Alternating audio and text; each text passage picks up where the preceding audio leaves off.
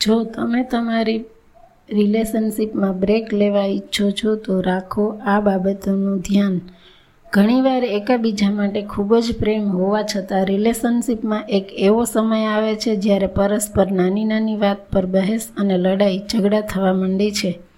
ક્યારેક ક્યારેક તો વાત એટલી વધારે વધી જાય છે કે કપલ રિલેશનશિપમાં બ્રેક લેવાનો નિર્ણય પણ આવી જાય છે.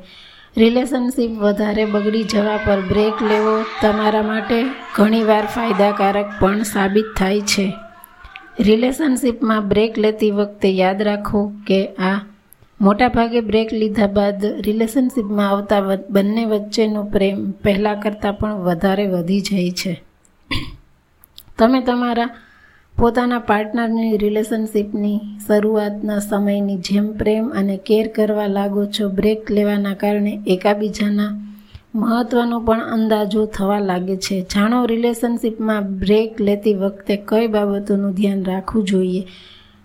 રિલેશનશિપમાં બ્રેક લેવાનો અર્થ બ્રેકઅપ થવું નથી હોતો. એક્સપર્ટ અનુસાર અસ્થાયી બ્રેકઅપ લેવાથી તમે જાણી શકો છો કે તમે તમારા પાર્ટનરને કેટલો પ્રેમ કરો છો અને તેના વગર કેવું ફીલ કરો છો? કહેવાય છે કે તમારે તમને પાર્ટનરનું મહત્ત્વ સમજાવવા લાગે છે. એકાંતમાં સમય પસાર કરીને પોતાના રિલેશનશિપ વિશે વિચારો.